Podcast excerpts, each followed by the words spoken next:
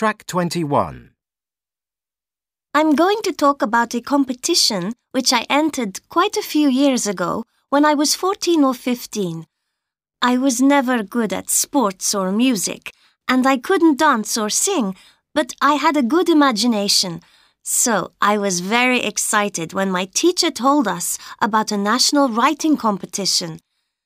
I remember we had 6 weeks to write either a short story or a poem about any subject. I wanted to write a story, but I had real difficulty thinking of a good idea, and it was only on the day before we had to hand it in that I finally managed to come up with one.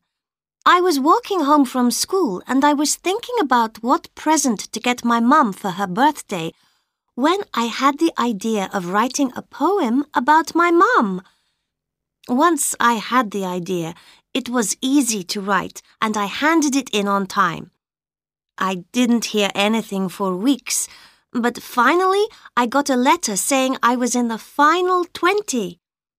I was invited to a special prize-giving ceremony at a hotel with all the other finalists who came from different schools all over the country. It was really exciting, and although I didn't win first prize, I did win a medal and certificate, and I was able to meet one of my favorite writers who was presenting the prizes.